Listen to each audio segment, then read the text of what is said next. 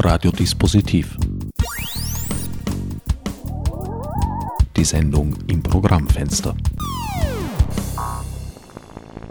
Willkommen bei Radiodispositiv. Herbert Gnauer begrüßt euch zur sechsten Folge der strengen Reihe Ad Acta Kunst, Recht und Internet. Mit der Regisseurin, Filmemacherin und Autorin Tina Leisch kommt heute eine prononcierte Kritikerin der von der Initiative Kunst hat Recht vertretenen Positionen zu Wort, die ihr streitbares Herz gern auf zuweilen spitzer Zunge trägt. Nächste Woche wird auf diesem Sendeplatz mit Sonja Ablinger, Abgeordneter zum Nationalrat der SPÖ, abermals eine Stimme aus der Politik zu hören sein. Wiederum eine Woche später folgt dann im Sinn der Ausgewogenheit Doron Rabinovici, Schriftsteller, Essayist, Historiker und Unterzeichner der Initiative. Wer heute erstmals lauscht, sei darauf hingewiesen, dass die einzelnen Folgen dieser Reihe naturgemäß immer nur ein bis zwei Standpunkte wiedergeben, das heißt im Zusammenhang mit den anderen Sendungen zu sehen bzw. hören sind was glücklicherweise auf dem Website der Sendereihe unter no-nah.net möglich ist und bei Bedarf jederzeit nachgeholt werden kann. Zum Abschluss gibt's am Ende der Sendung wieder den gewohnten Lizenzrechtsschabernack. Doch zuerst erzählt uns Tina Leisch, wie sie in die Debatte geraten ist. Ja, also ich habe die Aussendungen von dem Gerhard Rüß bekommen äh, erst einmal, dann habe ich mir gedacht, was so ein Blödsinn. Dann habe ich zum dritten Mal bekommen, dann habe ich ein höfliches Mail zurückgeschrieben. Sage, Herr Terrorist, das ist aber ein bisschen Blödsinn. Und wie ich es dann zum zehnten Mal bekommen habe, habe ich mir gedacht, so, jetzt ist genug. Ähm, also, also, wie gesagt, es kam über alle möglichen Kanäle. Und also meine Hauptkritik war, dass die ganz verschiedene Dinge miteinander da verschmelzen. Ein paar Sachen sind ja nicht ganz blöd ähm, und ein paar Sachen sind unsäglich. Also zum Beispiel wollen sie eine Festplattenabgabe. Das finde ich eigentlich eine vernünftige Idee, wie auch mal die, man das nennt irgendwie. Also die Idee, was es ja eigentlich schon gibt, es gibt ja eine Leerkassettenabgabe, also irgendwann in den 70er Jahren, als die Leute angefangen haben mit ihren Kassettenrekordern vom Radio sich Musik aufzunehmen, hat man eine Abgabe erhoben auf die Leerkassetten, um sozusagen diesen Verlust dann der Musikindustrie oder der Künstler wettzumachen. Und das will man aktualisieren, wenn man sagt, Leerkassetten und auch DVDs. Leer-DVDs, das bringt heute nicht mehr so viel, weil die Leute kaum mehr, also Kassetten sowieso nicht mehr verwenden und DVDs auch nicht mehr viel brennen, sondern alles irgendwie eigentlich nur irgendwie downloaden und speichern. Das heißt, man muss die aktuellen Speichermedien besteuern oder eine Abgabe drauf erheben. Das ist eigentlich nicht blöd. Die Frage, ob das auch sehr nachhaltig ist, weil wenn das jetzt dann alles, alle alles in das Cloud haben, muss man wahrscheinlich auf Serverabgaben machen. Aber prinzipiell zu sagen, es gibt irgendeine Pauschale, wo die Leute, die die Geräte kaufen, mit denen sie dann Kunst und Kultur, weiß ich nicht, Musik, äh, Bilder, Filme speichern und anschauen.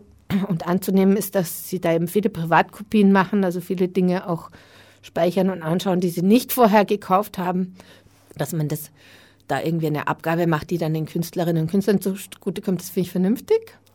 Und dann ist es aber gepaart, äh, diese Initiative Kunst hat Recht, mit einem Vorstoß zur Verschärfung des Urheberrechts im Netz.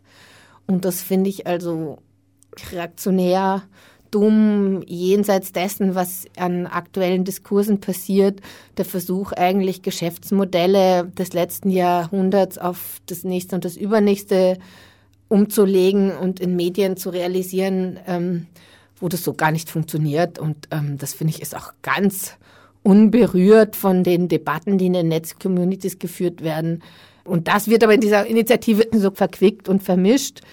Ja, und der dritte Punkt, wo sie dann ganz unklar waren, am Anfang haben sie gesagt, ja, also die ersten äh, Veranstaltungen, die ich besucht habe mit der Sandra Czillack von diesen Verwertungsgesellschaften, da haben sie noch gesagt, sie wollen auch äh, Strafgelder für illegale Downloads, weil das sei ja so ähnlich wie beim Straßenverkehr. Da, wenn man bei Rot über die Ampel fährt, muss man auch zahlen. Und wenn man also illegal downloadet, soll man doch bitte auch zahlen. Und dann später haben sie das schnell wieder zurück. Nein, das wollen sie natürlich doch gar nicht.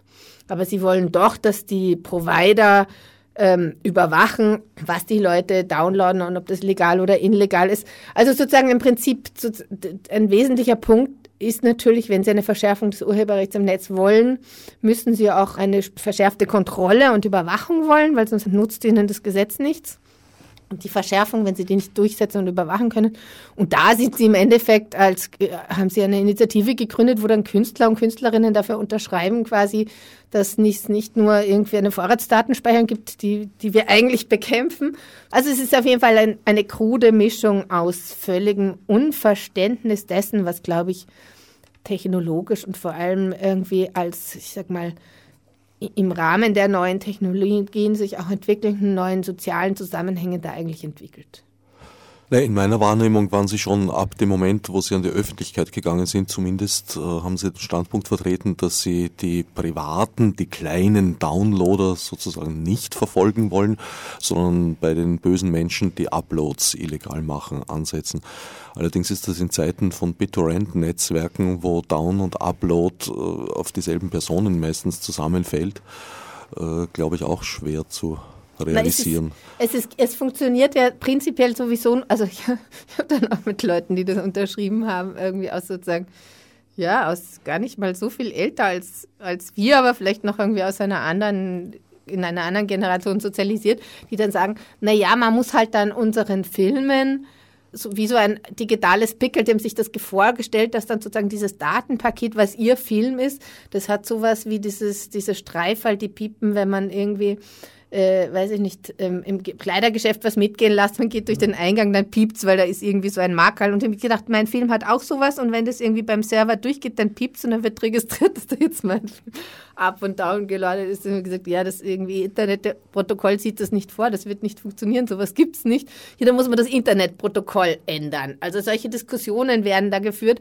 wo man merkt, die Leute haben auch gar nicht verstanden, wie das funktioniert und dass der Anspruch, den sie da haben, einfach nicht durchsetzbar ist. Das wesentliche Argument ist, dass die Verschärfung des Urheberrechts im Internet oder auch nur die Durchsetzung des alten Urheberrechts im Internet nur zu haben ist um den Preis einer extremen Kontrolle. Weil wenn ich, egal den Upload, den Download, wenn ich die Leute abstrafen will dafür, dass sie etwas sich kopieren wofür sie nicht bezahlt haben. Da muss ich ja genau wissen, wer wann was, welche Daten wohin schickt. Und das kann ich natürlich nur, wenn ich das den Datenverkehr überwache. Und das kann ich ja als äh, freiheitsliebender Mensch vernünftigerweise nicht wollen, ja. Und in diesem, in, in, also in diesem Zwiespalt, glaube ich, äh, ist da diese Initiative stecken geblieben. Und ich habe schon, also ich muss ehrlich sagen, bei der ersten Veranstaltung, bei der ersten, ersten öffentlichen Veranstaltung, haben sie sehr wohl noch davon gesprochen, dass sie auch die illegalen Downloader verwarnen und mit kleinen Bußgeldern, sie wollen sie nicht ins Häfen bringen und so, aber mit Buß, Buß haben sie dann zurück. Nein, sie wollen auch nicht die Bußgelder und sie wollen das doch auch nicht und sie wollen am Schluss, also ich glaube, das ist auch sehr unklar. Also im Endeffekt hat es damit zu tun, dass die Initiative dort die Verwertungsgesellschaften haben, die natürlich eine Lobby der Kulturindustrie ist, also der äh, Musiklabels und Verlage und, und, und großen Filmmultis, die haben da ein Interesse, das verschärft durchzusetzen. Und die Künstler spannen sie vor ihren Karren. Und dann haben sie irgendwann gemerkt, mit diesen ganz argen Forderungen kriegen sie nicht genug Künstler vor ihren oder Künstlerinnen vor ihren Karren. Und dann haben sie, das sind sie ein bisschen zurückgezogen, weil ja, ganz so schlimm wollen wir es ja nicht. Und so. Naja, in der ja. Diktion von Gerhard Ruiz, den ich auch schon zu diesem Thema interviewt habe, hört sich das natürlich ein bisschen anders an und das lässt sich auch anders auch betrachten, nämlich in dem Sinn, dass äh, die Initiative erstens einmal von sehr unterschiedlichen Meinungen der verschiedenen Akteure und Akteurinnen ausgegangen ist, dann eine Konsensmeinung sozusagen gefunden hat die aber auch als Diskussionsbeitrag mal zu werten war. Das ist das Schöne an der Diskussion, dass ich den Eindruck habe, dass niemand glaubt, im Besitz der Lösung zu sein. Und dass jetzt Veränderungen an Haltungen und Positionen ja sozusagen auch als Entwicklungen, als Lern Prozesse gesehen werden können. Eben zum Beispiel was das Deep Packet Inspecting betrifft, das die Initiative ablehnt ganz explizit. Die Frage ist, ob viele ihrer Vorstellungen ohne Deep Packet Inspecting äh, durchsetzbar sind und daran habe ich auch meine Zweifel. also ich glaube auch, dass es nicht durchsetzbar ist, weil tatsächlich ja sozusagen die großen Profiteure wie Kino.to oder so, die im großen Maßstab mit urheberrechtlich geschützten Dingen dann auch Geld machen, die kann man ja sowieso schon belangen und die werden ja auch belangt. Das ist ja nicht so, dass das irgendwie reibungslos geht und man kann ja die Geschichte der letzten Jahre anschauen von Napster über Kino.to und Mega Upload und so, dass wenn da jemand richtig abcasht, früher oder später wird das nicht mehr funktionieren. Und da hat ja auch niemand was dagegen, ja. Also wenn jemand irgendwie Geld damit verdient, dass er eigentlich urheberrechtlich geschützte Dinge oder die Werke von Künstler und Künstlerinnen gratis äh, verschenkt, aber dadurch, dass dann Werbung ist auf der Website oder so, Millionen scheffelt, dann gehören natürlich diese Millionen an die Leute verteilt, mit deren Inhalten dieses Geld gemacht worden ist. Das ist natürlich klar. Und wenn die Leute sozusagen sich die Inhalte nehmen, die Filme anderer Leute da gratis verschenken, aber die Werbeeinnahmen, die sie darüber generieren, für sich benutzen, um sich Yachten zu kaufen, wird jeder sagen, Leute, das geht nicht so, das ist ähm, nicht fair, das ist nicht okay. Da werden wir äh, juristisch zu, dagegen vorzugehen. Das ist äh, und da steht auch sicher jeder dahinter. Also das ist nicht das Problem, sondern das Problem ist, dass es ja um ganz andere Dinge geht. Also das ist, das ist eigentlich prinzipiell erstens einmal in einer Dezentralisierung gar nicht mehr unbedingt diese großen einzelnen Flaggschiffe gibt, die sozusagen mit Urheberrechtsverletzungen Geld verdienen, sondern dass es eigentlich in einem viel kleineren Maßenstab gibt. Und wenn man sich das vorstellt, ist es bis heute legal, dass ich, wenn ich dich treffe, bringe ich ein Buch mit und sage, liest das mal, das ist super, das habe ich gestern gelesen, fertig, irgendwie, lest es. Und du musst es nicht kaufen, sondern du liest es und dann gibst du es wieder wem weiter. Und so, so ist, besteht, ist seit Jahrhunderten vernetzen Leute ihre Bibliotheken und tauschen sich aus und sie gehen in Bibliotheken und holen sich Bücher und lesen das und sie tauschen Bücher miteinander aus.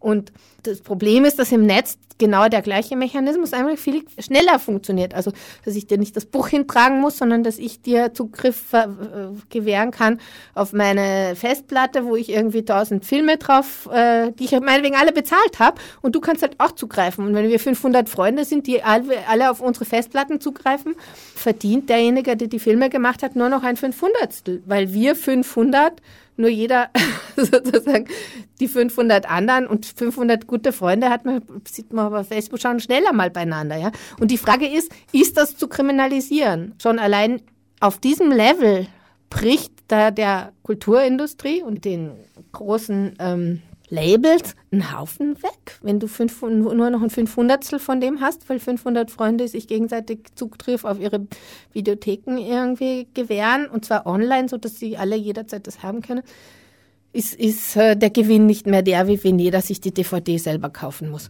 Und das ist, glaube ich, nicht zu verhindern, ja. Also diesen Unterschied muss man auch tatsächlich machen, dass man das Gefühl hat, bei Kunst hat Recht, ist das nicht gründlich durchdacht, dass man eigentlich davon ausgehen muss, dass das ist nicht rückgängig zu machen. Also Dinge flottieren sehr schnell und wenn ich etwas einmal digitalisiert habe, äh, weiß ich nicht, ich kaufe bei Amazon einen Song, weil Hausnummer Georg Kreisler letztes Jahr gestorben ist und ich wollte unbedingt diesen Song über, mein, über seine Tante, das ist eines meiner Lieblingslieder und habe gedacht, jetzt ist er tot, also muss ich das anhören und das gibt's nicht mal auf YouTube, also wo ich das sonst mehr anhören kann, sondern ich kaufe das bei Amazon, kostet 70 Cent, aber dann denke ich mir, Meier und der ist gestorben und das Lied ist so lässig, das schicke ich jetzt als an, an, an 300 Leute irgendwie ein Mail, hört das an, mein Lieblingslied Kreisler ist gestorben. Die 300 Leute haben die 70 Cent nicht bezahlt und das Lied ist trotzdem unterwegs und die können es alle, also sozusagen, das ist einfach nicht zu verhindern und das kann man nicht kriminalisieren. Es kann mir keiner verbieten, dass ich dieses, ich kann da jetzt nicht 210 Euro zahlen, weil nicht nur ich es anhöre, sondern ich es 300 Leuten schicke und die können es aber alle wieder in ihre iTunes-Library reingeben und die haben es dann auch. Also was soll das? Es funktioniert einfach nicht. Das finde ich einfach wichtig so als Modell. Also und, und das hat, glaube ich, viel damit zu tun, dass diese ganze Kunst hat Recht Initiative also ich finde wichtig anzuschauen, was für Bilder da benutzt werden. Eben, es gibt immer die Bilder vom Straßenverkehr. Ja, das Internet ist wie Straßenverkehr und da zirkuliert irgendwas und das muss geregelt werden und da gibt's Ampeln und da muss man irgendwie, wenn man die Parkgarage will, muss man was bezahlen und Parkpickel braucht man auch und so ist es im Internet auch und wenn man was will, muss man hier und dafür zahlen.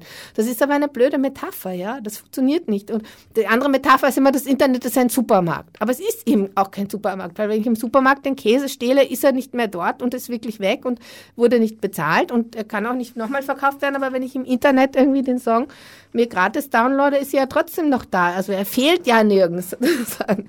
Und in dieser Weise, glaube ich, geht schon ein bisschen darum, Gedanken zu entwickeln. Und das finde ich sozusagen die Herausforderung, die vielleicht Kunstrecht angestoßen hat. Das merke ich bei mir selber, dass man da, dass da mehr Leute sich ein bisschen Gedanken drüber machen. Wie kann denn das funktionieren?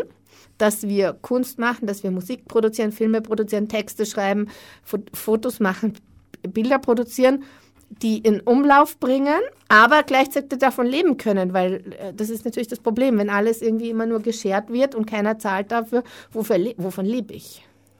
Die Metapher mit dem Straßenverkehr finde ich gar nicht so schlecht. Du kannst auch, wie es London zum Beispiel hat, die Stadt durchaus pflastern mit Überwachungskameras. Ist nicht ganz flächendeckend, also es wird nicht jeder Winkel erfasst, aber doch ein ganz schön erkleckliches Maß davon. Oder du kannst sagen, mit dem werde ich der Dinge nicht Herr. Das wird mir nichts nützen. Und die Metapher ist insofern auch nicht so schlecht, als man durchaus in der Lage ist, Straßenzüge zu sperren und durchaus nicht in der Lage ist, jede einzelne Bewegung darin zu kontrollieren. Also in einer größeren Stadt wirst du da auch sehr schnell an die Grenzen stoßen, es sei denn, du möchtest wirklich drastische, noch nie dagewesene Überwachungsmaßnahmen implementieren. Was die technische Lösung und Umsetzbarkeit betrifft, hat mir Gerhard Ruiz ebenfalls im Interview gesagt, dass in Zukunft verstärkt Menschen mit entsprechendem einschlägigen technischen Know-how beigezogen werden sollen. Also auch insofern ist da durchaus Bewegung in die Position geraten. Also nochmal zum Straßenverkehr. Ich finde, dass es deswegen nicht funktioniert, der Vergleich, weil Straßen etwas ist, was man halt langsam bauen muss und so. Und weil das, der also du hätt, man hätte sozusagen ein Straßennetz, wo die Benutzer, die die Straßen benutzen, in der Lage sind, auch ständig neue Wege und neue Straßen anzulegen, ja. Und zwar selber.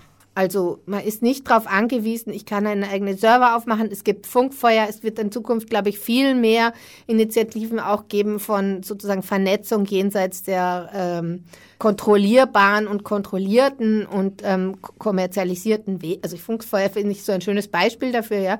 Und ich glaube, das ist, das ist schon auch eine Tendenz in den Netz-Communities zu sagen, na gut, wenn ihr uns überwacht, wenn ihr hier überall irgendwie jetzt diese Gesetze machen wollt, weiß ich nicht, ACTA und Piper und irgendwie hier überall Überwachung, Kontrolle, Reglement macht, versuchen wir uns daraus zurückzuziehen und neue Verkehrsformen zu machen. Und man sieht ja irgendwie, dass das ständige Bewegung ist. Für alle, die es nicht wissen, Funkfeuer ist ein freies WLAN-Netz im Raum Wien.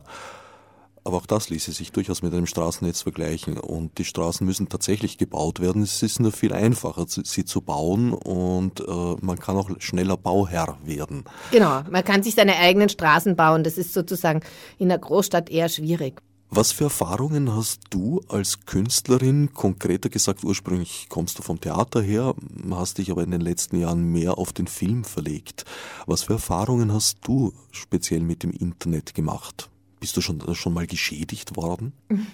Nein, im Gegenteil. Also mein Theater ist jetzt ein Medium, was irgendwie nicht so viel, also man, kann, man macht halt zu jedem Theaterstück eine Website und, und, und, und promotet das irgendwie im Netz und schaut, dass irgendwie möglichst viele Leute man dann da erreicht. Und ähm, ich fand schon, schon sehr spannend. Also ähm, auch meine, zum Beispiel mein Roma-Theaterstück gemacht, ein, ein mehrsprachiges Stück mit, mit Roma. Und was, was wir dann halt über alle Medien, über Facebook und Twitter und so weiter haben wir das verbreitet. Und dann ist man halt sehr schnell innerhalb von vier Wochen in ganz Europa mit den Roma Aktivisten vernetzt und kennt die alle und alle wissen von einem. Und es gibt so eine sehr schnelle Bekanntschaft mit Leuten, von denen man noch nie was gehört hat. Und man merkt, ah, da gibt's ja noch in Südspanien Leute, die machen sowas ähnliches. Und irgendwie in der Ukraine sitzen zwei, die sind jetzt plötzlich unsere Fans oder so. Also sozusagen sehr wohl, dass man Öffentlichkeiten eben erreicht und andere Netzwerke spannen kann mit dem, was man macht, die man früher nie hatte. Und ich denke mir, ähm, meine Filme sind dann bald mal irgendwie auch, die reicht halt Filme, reicht man auf Festivals ein und dann gibt es irgendeine koreanische Website, wo halt irgendjemand, der in dem koreanischen Festival als Student arbeitet, wahrscheinlich sich die DVD nimmt und die irgendwie auf irgendeinen Server haut und dann gibt es irgendwann eine Gratis-Download. Aber das ist so unattraktiv und der Text ist schon so schlechte Übersetzung. ähm, dass man irgendwie sich denkt, das wird jetzt auch mich nicht, nicht viel schaden. Und gleichzeitig finde ich es dann auch ein Beweis dafür, dass es irgendwem gefallen hat, sonst hätte er das ja nicht ins Netz gestellt. Ja. Also, wenn ich dann einen Fan habe in Korea, der das ins Netz stellt, das ist mir eigentlich kein Problem. Und ich finde, es funktioniert auf allen Medien und das, ich habe eher die Erfahrung gemacht, dass im, über, übers Internet Leute, die ganz woanders sind, von meinen Dingen erfahren, die sonst nie darüber erfahren hätten über Mainstream-Medien, weil ich jetzt keine Dinge mache, die, die unbedingt so die, die großen Publikumsrenner sind. Das heißt, man ist ja darauf angewiesen, Dinge zu machen, die für ein spezifisches Publikum sind und dieses spezifische Publikum zu erreichen. Ich mache keine Filme, die für eine Million Leute sind, sondern die vielleicht irgendwie in Österreich 10.000 oder 20.000 oder 30.000 Leute interessieren, die es aber tatsächlich sagen, die interessiert das, die wollen das sehen und die haben dann auch was davon. Und die geht es zu erreichen. Und die erreiche ich unglaublich viel einfacher über Internet und neue Medien, weil dort es einfach jenseits der Mainstream-Medien spezifische Öffentlichkeiten sind. Wenn man einen Film über eine Widerstandskämpferin macht, ist man sehr schnell in diesen äh, Netzwerken der Lagergemeinschaften, der KZ-Verbände, der Leute, die sich mit Zeitgeschichte besch beschäftigen und von denen man nie was gewusst hätte, die man nicht persönlich kennt, aber die im Internet sehr schnell vernetzt sind und dann das erfahren. Oder ja, Jederzeit würde ich jeden Text, den ich schreibe, gratis ins Netz stellen, weil sozusagen das, was an symbolischem Kapital mal damit erwirkt, dass man, das lesen ganz schnell ganz viele Leute, weil es gratis, wenn man es herumpostet, weil es irgendwie sich verbreitet, wenn es gerade ähm, was Aktuelles ist.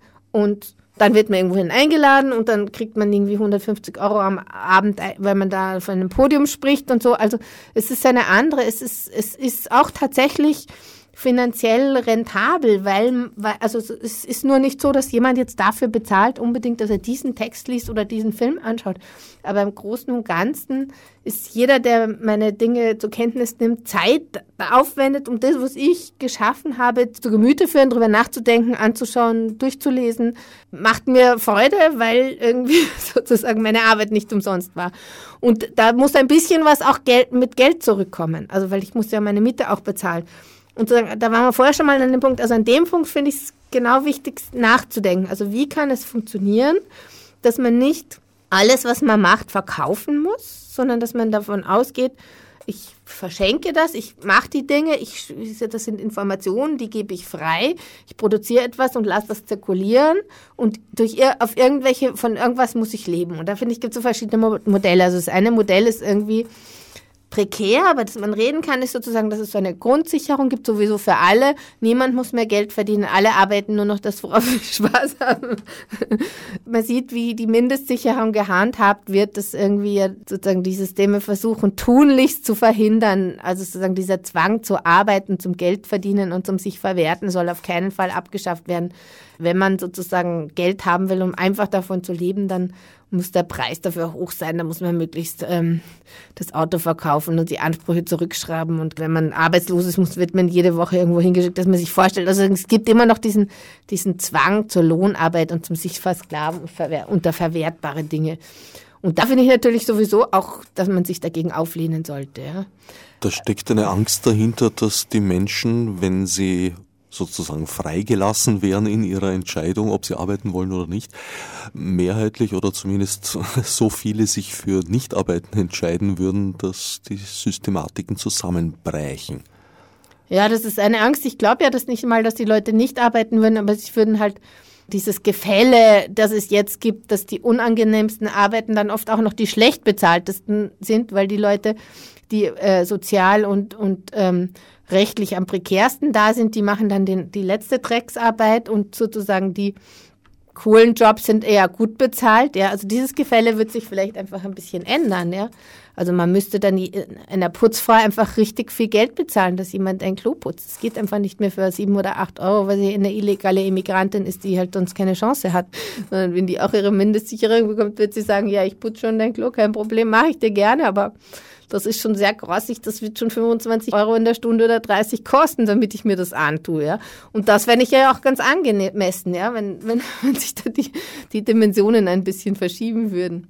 Meine, das sind natürlich antikapitalistische Utopien im Prinzip. Und das finde ich, kann man schon konträr diskutieren, ob die Abhängigkeit der Künstlerinnen von Mäzenen oder von einer staatlichen Versorgung oder vom Markt, was die Kreativität am meisten einschränkt. Also ich glaube sozusagen, dass die Abhängigkeit allein, wenn Kunst, Kunst nur ähm, davon leben müsste, dass sie sich am Markt rentiert, dann würden ja auch viele notwendige Dinge nicht passieren. Also man merkt ja, dass genau Kunst- und Kulturförderung immer damit zu tun hat, dass Dinge gefördert werden, die sich am Markt nicht lohnen, aber die sozusagen gesellschaftlich notwendig sind, weil sie innovativ sind, weil sie ihre Zeit vorauf sind, weil sie avantgarde sind, weil sie soziale ähm, Vorschläge machen, die, die, die nicht vordergründig verwertbar sind, aber sozusagen utopische Entwürfe sind und weil, äh, weil sozusagen ein halbwegs demokratisches, halb, halbwegs funktionierendes Gemeinwesen auch genau solche, äh, also sonst versumpft es ja im Bestehenden und es gibt nur noch ähm, kaufen und verkaufen. Und dann, da ist man natürlich immer an der Grenze und das hat viel damit zu tun, dass Österreich ökonomisch noch relativ gut dasteht, dass sozusagen dieser Freiraum, inwieweit auch der Staat und die staatlichen Kunstförderungen sich diese, diese experimentelle Zone noch leisten ist etwas, das mit der Gesamtökonomie zu tun hat. Also es merkt man ja irgendwie die ersten, wenn Gelder gestrichen werden, sind die freien Kulturinitiativen, sind die frechen Künstler, sind die ähm, freien Radios und so weiter. Lange bevor dann irgendwie erstmal die, die großen Museum und die Oper drankommt. Die kommt dann auch und dann erst kommen irgendwie andere Dinge wie die, weiß ich nicht, Förderung der Automobilindustrie oder der Straßenbau oder so. Ja. Also was das Netz betrifft, siehst du eine gewisse Umwegrentabilität. Wenn du dir was wünschen dürftest, dass du trotzdem direkt aus Filmen, die von dir im Netz zu finden sind, äh, etwas bekommen würdest, wie würdest du dir das vorstellen? Na schau, es, es ist ja so, es funktioniert alles. Es gibt Gratis-Downloads, aber mein Gangster Girls ist auf iTunes und auf auch Realize. Das ist eine sehr sympathische Dokumentarfilmplattform, die auch noch billiger ist als iTunes und sympathischer. Also man kann irgendwie meine Sachen gegen Geld downloaden, wenn man ein bisschen schlechte Kopie haben will, die irgendwie vom Screen abgefilmt ist, findet man es vielleicht auch irgendwo gratis, hat man dann auch nichts davon, weil die 90 Cent haben sich vielleicht gelohnt oder ich glaube 3,99 kostet der Film oder so. Man kann eine DVD kaufen, man kann die DVD irgendwie auch im, im Netz bestellen. Also sozusagen die Art und Weise, also die, die Vermarktungsmodelle, die nehmen ja zu. Es ist ja ein, eine blöde Illusion zu glauben, jetzt ist im Netz alles gratis und man kann nichts mehr verkaufen. Das Netz ist auch ein Marktplatz, aber es ist auch ein, ein, ein Ort der freien Zirkulation. Es ist ja beides. Und ich denke mir, es gibt die Bestrebungen, sozusagen Wirtschaftsmodelle und, und, und Reglements des Wirtschaftens, die in der realen Welt, was auch immer das ist, im Netz eins zu eins gleich umzusetzen. Und das funktioniert zum Glück eben einfach nicht so eins zu eins. Ja, es funktioniert ein bisschen und, aber es funktioniert, das Netz funktioniert dann doch immer noch anders.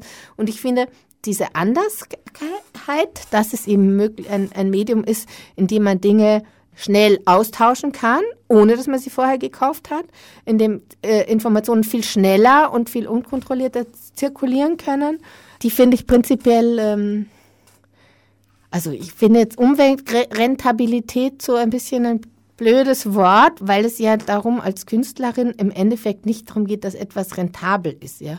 Den letzten Anspruch, den ich an ein Kunstwerk habe, wenn ich irgendwas mache, geht es darum, treffe ich das Thema, es ist gut gemacht, es ist formal interessant, trifft das in dem Moment, wo ich es irgendwo loslasse auf irgendein Bedürfnis, will das gerade wer wissen, will da gerade jemand drüber reden, will das wer hören ist in dem Prozess, weil man ja die meisten Dinge, das ist ja auch nicht so, dass man irgendwie als Künstlerin immer allein da sitzt und das macht, also gerade Film und Theater sind ja Dinge, die man in Gruppen und Teams macht. Also ist der Prozess mit den anderen Leuten interessant, passiert da untereinander was und so, ist das Ergebnis, nutzt das wem? All das sind Fragen, die total wichtig sind. Und am Schluss geht's dann irgendwie noch, naja, und wo zahle ich jetzt die Miete her? Und manchmal ist die Antwort halt auch äh, von woanders. Ja, also sozusagen, ähm, keine Ahnung, ähm, da muss ich halt gerade irgendwie in, irgendwo hackeln gehen oder ich schau, muss schauen, dass ich gerade irgendwie ähm, mir drei rentable äh, journalistische Aufträge an Land ziehe. Und dann gibt es absurde Situationen, wie dass ich ganz viel Texte im Netz gratis kursieren, Online-Standard, ähm, die Standard und so, die zahlen alle kein Groschen dafür, dass sie publizieren. Und ich schreibe Artikel, wenn ich Geld verdienen will, für den Augustin, weil die Obdachlosenzeitung als Printmedium wirklich ihre Journalisten gut bezahlt, weil dieses Geschäftsmodell von ihnen, dass sozusagen die Leute die Zeitung kaufen, weil sie sie erst lesen wollen, aber weil sie damit was Gutes tun und die Hälfte geht an die Verkäufer und die andere Hälfte als die Journalisten, auch für die Journalisten profitabel ist, ja. Und dann denke ich, manchmal ist es halt so, ich, Geld geht sich vorne und hinten nicht aus, der Film ist nicht richtig ausfinanziert, dafür habe ich zu wenig Geld. Dann schreibe ich jetzt einfach jede Augustin-Ausgabe einen Artikel und hab, verbessere mein Konto damit ein bisschen oder so, ja. Also sozusagen, ich finde, und ich glaube, die meisten Künstlerinnen, die ich kenne, haben so gemischte ökonomische Modelle. Also sie leben zum Teil von Förderungen, von, von Honoraren, von Verkäufen, ähm, von dem, wie man sozusagen das eigene symbolische Kapital wieder ein bisschen in Geld umsetzen kann. Also das sind so einfach so mixed, gemischte Ökonomien, wo auf jeden Fall, also die Rentabilität ist das falsche Wort, weil es nicht darum geht, dass etwas rentabel ist, sondern es geht darum, dass man Bedingungen hat, das zu machen, was man notwendig findet zu machen und was und dass die Dinge dann funktionieren und wem was sagen. Und auf der anderen Seite, dass man lebt. Und die zwei Dinge kann man voneinander abkoppeln. Also das Idee mit dem Grundeinkommen ist es voneinander zu koppeln. Sozusagen, irgendwo kommt das Geld, dass ich leben kann und dann kann ich Kunst machen. Die, das andere Modell ist, was ich sehr vernünftig finde, ist sozusagen so, ähm, weiß nicht, gibt die, der Chaos Computer Club hat diese Kulturwertmark. Man könnte auch diese Festplattenabgabe ausweiten, dass man sagt, wenn jetzt im Internet Inhalte und Kunst und Kultur gratis zirkulieren kann, dann muss man auf die Hardware und auf, weiß ich nicht, auf die Server und auf die Provider und auf die, äh, die Computer, die man kauft und die Festplatten und den Internetanschluss einfach so ein bisschen so eine Kultur Prozente aufrechnen, so wie so eine Kultursteuer oder wie eine Art GIS-Abgabe, ja, das ist beim Fernsehen ja ähnlich, da zahlt man ja auch nicht für jeden Film, den man an, also außer jetzt bei Pay-TV, zahlt man einmal im Monat eine Gebühr und dafür kann man dann einen ganzen Monat ORF anschauen, bis man blöd wird, ja. Und so ähnlich könnte das ja auch sein. Man zahlt halt im Monat eine bestimmte Gebühr fürs Internet und dafür kann ich dann da alles konsumieren, was, an was ich irgendwie rankomme. Und dann geht es halt darum, um Verteilungsmodelle, wie funktioniert das? Bestimme ich als User, der die Gebühr zahlt, wem ich das zukommen lasse, was eine lustige Idee ist sozusagen. Ich muss jeden Monat 20 Euro zahlen für die, den Content, den ich mir gratis runtersauge, aber ich darf sagen, dieses Jahr, diesen Monat kriegen, meine 20 Euro Radio Orange und nächste Monat kriegen meine 20 Euro. Weiß nicht, der Herr Ruiz, weil der hat so ein schönes Gedichtel da auf der, seiner Webseite und das war das Schönste in diesem Monat und dafür kriegt jetzt der das und so. Also verteile ich das oder wird das wie gehabt irgendwie quasi von den Verwertungsgesellschaften verteilt oder geht es dann doch nach Klick? Und das ist wieder die Frage, wie kann man das registrieren? Also sagen, die Modelle sind irgendwie spannend, aber ich glaube mir schon, dass es Modelle sein müssen, die irgendwie nicht darauf funktionieren, nicht rekurrieren auf diese Kontrolle und Überwachung. Ja, der Idealfall ist natürlich, wenn, wenn das zusammenläuft, also der inhaltliche Anspruch und die Finanzierung des eigenen Lebens. Ja. Und beim Augustin dürfte das wahrscheinlich in einem das hohen Maß ein, gegeben sein. Ja, aber ich glaube, das, also das Augustin finde ich deswegen auch nochmal ein Modell, weil es tatsächlich darauf basiert, auf sozusagen einem Übereinkommen zwischen denen, die das machen, also zwischen den Redaktionen, zwischen denen, die den Augustin kaufen und lesen und denen, die sie verkaufen, dass man prinzipiell, ähm, also es gibt eine, Deko, eine Deckung von Form und Inhalt, also sozusagen das Modell der Distribution. Alle sind sich einig, das ist eine gute Sache. Die Leute, die das verkaufen, brauchen das Geld. Und es ist gescheiter, sie verkaufen einen Augustin, als müssen betteln, weil das weniger entwürdigend ist. Wieso gib mir was für nichts? Nein, ich verkaufe dir was. Und gleichzeitig ist sozusagen der Inhalt der Zeitung ein, ein, ein, eine Zeitung, die in dieser Stadt ihren Hauptfokus auf die Situation von Entrechtung, Deklassifizierung, Verarmung, soziale Ungerechtigkeiten legt. Also sozusagen Inhalt und, und Form kommen so da toll zur Deckung. Und das finde ich ein ganz super Modell, was man sich halt auch im Internet einmal auch anschauen muss und was ja tatsächlich funktioniert. Es ist ja nicht so, dass alle Leute alles sich, also ich lade Dinge illegal down, weil ich sie legal nicht bekommen kann. Ich schaue immer erst, ob ich was kriege und wenn ich es nicht kriege, weil das, weil das zum Beispiel bei Filmen gibt es ja ganz viele Sachen, wo einfach niemand Rechte hat und dann gibt es es nicht. Und wenn es dann auf irgendeiner Gratis-Plattform also ist. Niemand hat es übertrieben, aber es ist nicht geklärt. Es gibt meistens mehr Leute, die glauben, genau, Rechte zu sie haben. sind nicht geklärt oder also ja, und dann, und dann findest du halt Dinge irgendwo gratis und weil du sie unbedingt haben willst und es gibt sie nirgends, wo man irgendwie 5 Euro dafür bezahlen soll, dann nimmst du sie halt lieber gratis als gar nicht. Also das ist natürlich eine, eine, eine Alternative. Und das ist vielleicht auch eine spannende Frage, ja, ob das was ja, was ja, es war eine sehr große Utopie war zu Beginn des Internet, war ja, dass diese sozialen, sozialistischen Ideen von Commons, von Gemeineigentum sozusagen, von souveränen, selbstbewussten, verantwortungsbewussten Leuten, die mit sozialen Beziehungen so umgehen, dass sie wissen, wenn sie etwas irgendwo nehmen, müssen sie was dafür geben. Die funktionieren ja immer wieder. Es gibt ja immer wieder ganz tolle Modelle. Augustin ist so eins davon, wo die Leute wissen, man gibt und man nimmt und in so einem Geben und Nehmen gibt es einen Ausgleich und ein Funktionieren.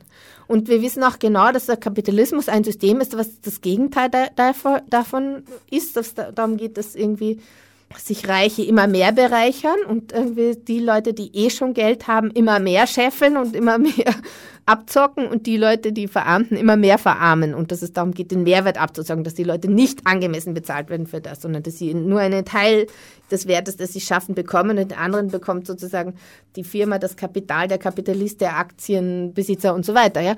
Und genau in, in diesem Moment ist es eine politische Frage, ob das Internet, und ich, ich sehe das schon, also diese ganzen Piratenbewegungen, das Internet hat, glaube ich, schon dazu beigetragen, ähm, diese Idee, des souveränen, verantwortungsbewussten Umgangs mit Geben und Nehmen, die ganzen Creative Commons Lizenzen und so funktionieren darauf, dass Leute, ein, ein großer Teil der User sich darüber im Klaren sind. Ich nehme was, ich gebe was und ich versuche, dass das irgendwie in einem, ja, dass sich das ausgeht, also finde ich. Und und wenn man auch schaut, Crowdfunding und so, die Dinge funktionieren immer wieder. Es funktioniert immer wieder, dass wenn jemand eine gute Idee hat, das ins Netz stellt und sagt irgendwie hier, ich brauche da jetzt irgendwie 20.000 Euro für ein Filmprojekt, was wir sonst nicht finanzieren können. Und dann kommt es auch zusammen, weil jemand sagt, oh ja, lästige Idee. Also ich finde, es gibt da Modelle, die sozusagen da einen, verantwortungsbewussten Umgang der Leute miteinander, mit den Ressourcen der anderen, mit der Arbeit der anderen, sehr wohl einen dazu auch erziehen. Und, und, und das ist natürlich ein sozusagen antikapitalistischer Prozess, weil der Kapitalismus erzieht einen dazu irgendwie, zahl oder stirb, ja.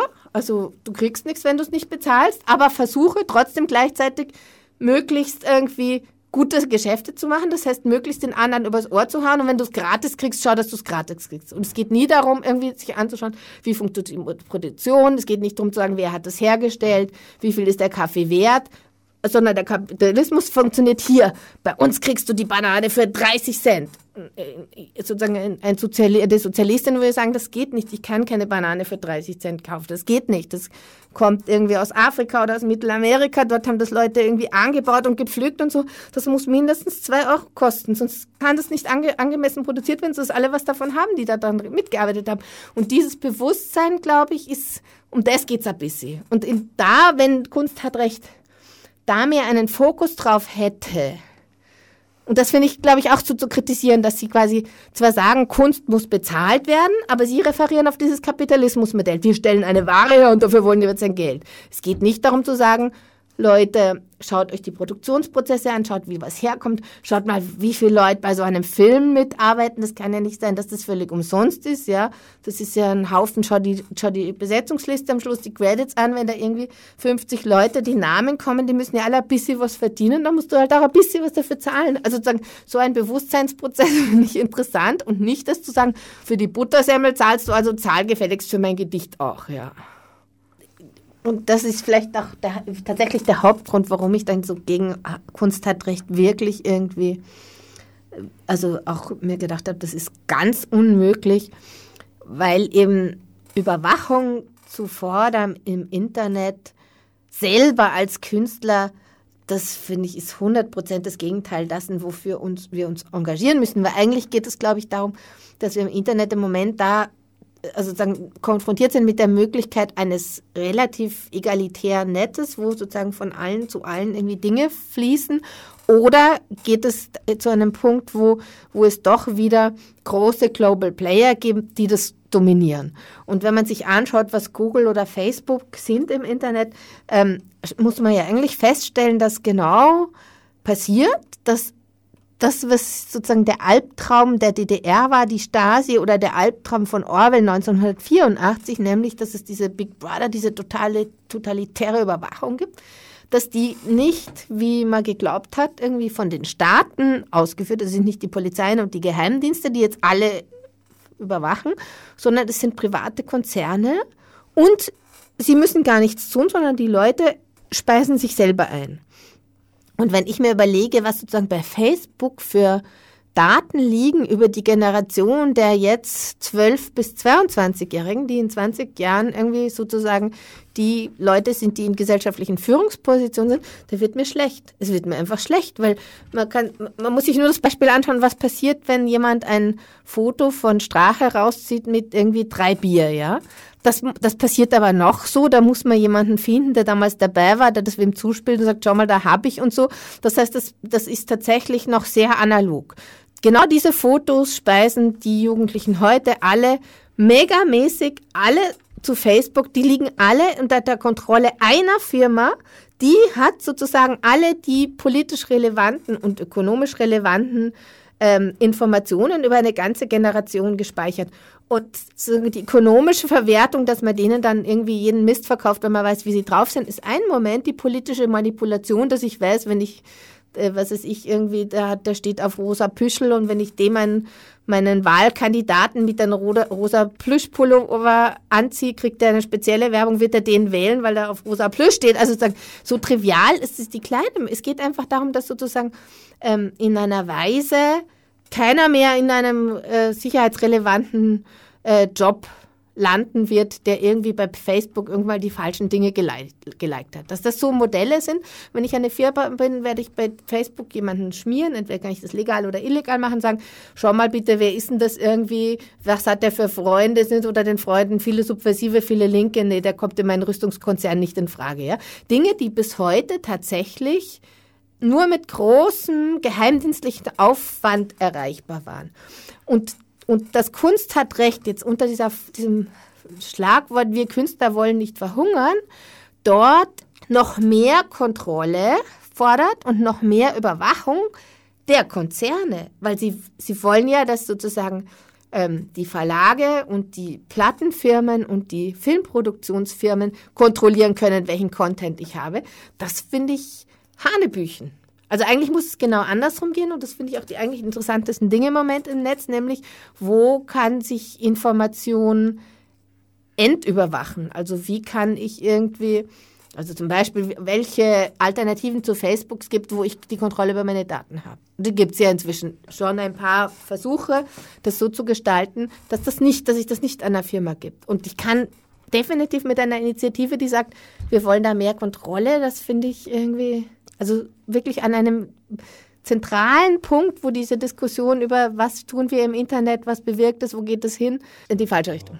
Teils sind aber die Guten von heute die Bösen von morgen. Das habe ich schon mit mehreren Firmen so erlebt. Auch Facebook war bei Gründung kein international tätiger Multikonzern. Und eine Hoffnung liegt vor allem darin, dass sich diese angesprochene Generation der 12- bis 22-Jährigen einfach so flächendeckend desavouiert hat, dass man dann vielleicht darüber äh, hinwegschauen muss. Das könnte eine gesellschaftliche Entwicklung im positiven Sinn auslösen. Ja, Im Ernst. Kann sein, also. ja. Ja, ja. Ich, ich, ich, bin jetzt auch nicht so für apokalyptische äh, Dramenszenarien, ja. Aber ich finde, man muss schon, also ich meine, es ist ja jetzt kein Wunder, dass es, dann gibt es halt irgendwie, weiß ich nicht, äh, Diaspora, die versuchen eine Art Facebook zu machen, wo, wo man aber die, die, die Daten bei sich selber am eigenen Knoten, am eigenen Server hat und nicht irgendwem gibt. Und so, wie auch immer, also sozusagen, ich, ich glaube, dass es schon darum geht, irgendwie. Das ist auch geträumt, meines Erachtens. Ja, und du kannst dir auch vorstellen, irgendwie dann, wenn die groß genug sind, kaufen, verkaufen sie sich halt wieder an wen und dann war es wieder umsonst. Ja, aber prinzipiell glaube ich, ich glaube schon, dass es genug Initiativen und Möglichkeiten gibt, da sich zu überlegen, irgendwie, wie kann man, und das ist ja zum Beispiel ein Grund, wo wo man dann das Engagement vom Herrn Ruiz auch hochhalten muss, also sozusagen seinen Streit mit Google und zu sagen, ich will nicht, dass Google einfach meine Bücher da eins zu eins ins Netz stellt und ich kriege nichts dafür. Ja, genau, finde ich, da hat er auch wieder recht. Also er, er kann, finde ich, die, dieser Streit war ja, das war ja ehrenwert.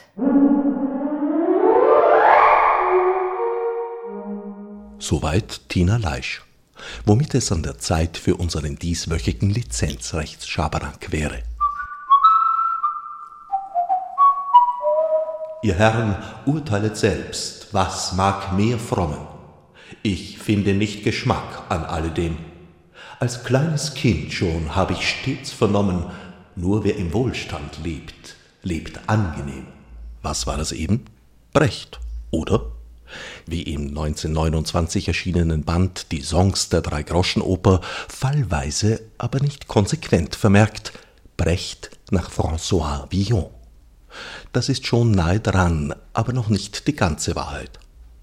Die Verse sind nämlich, wie etliche weitere, der um 1900 entstandenen ersten deutschsprachigen Villon-Übersetzung von K. L. Ammer, ein Pseudonym von Karl Anton Klammer, entnommen.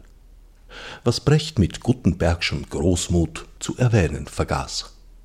Ich verdanke dieses Wissen Andreas Thalmeier bzw. Hans Magnus Enzensberger und dem wunderbaren, in der anderen Bibliothek erschienenen Band Das Wasserzeichen der Poesie. Ihr Menschenbrüder, die ihr nach uns lebt, lasst euer Herz nicht gegen uns verhärten.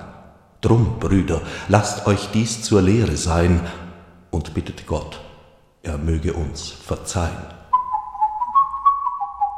Als Alfred Kerr besagten Sachverhalt aufdeckte, erklärte Brecht die Unterlassung mit dem berühmt gewordenen Satz von seiner Lachsheit in Fragen des geistigen Eigentums. Nicht, dass mich das stören würde, im Gegenteil. Nach Friedelscher Definition ausgerechnet war Brecht hiermit bloß seiner Natur als Genie gefolgt. Nun ist dieser Begriff zwischenzeitlich ein wenig in Verruf geraten.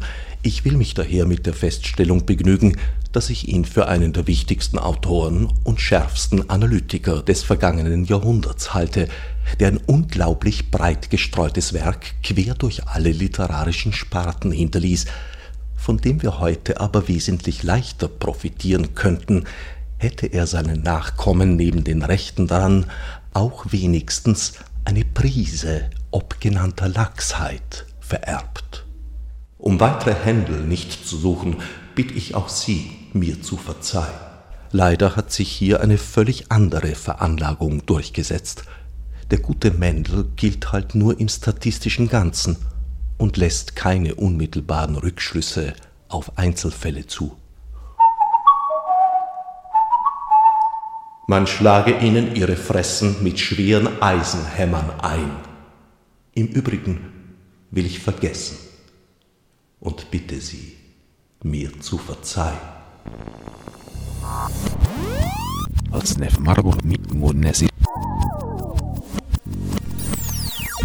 Fichte subsidiar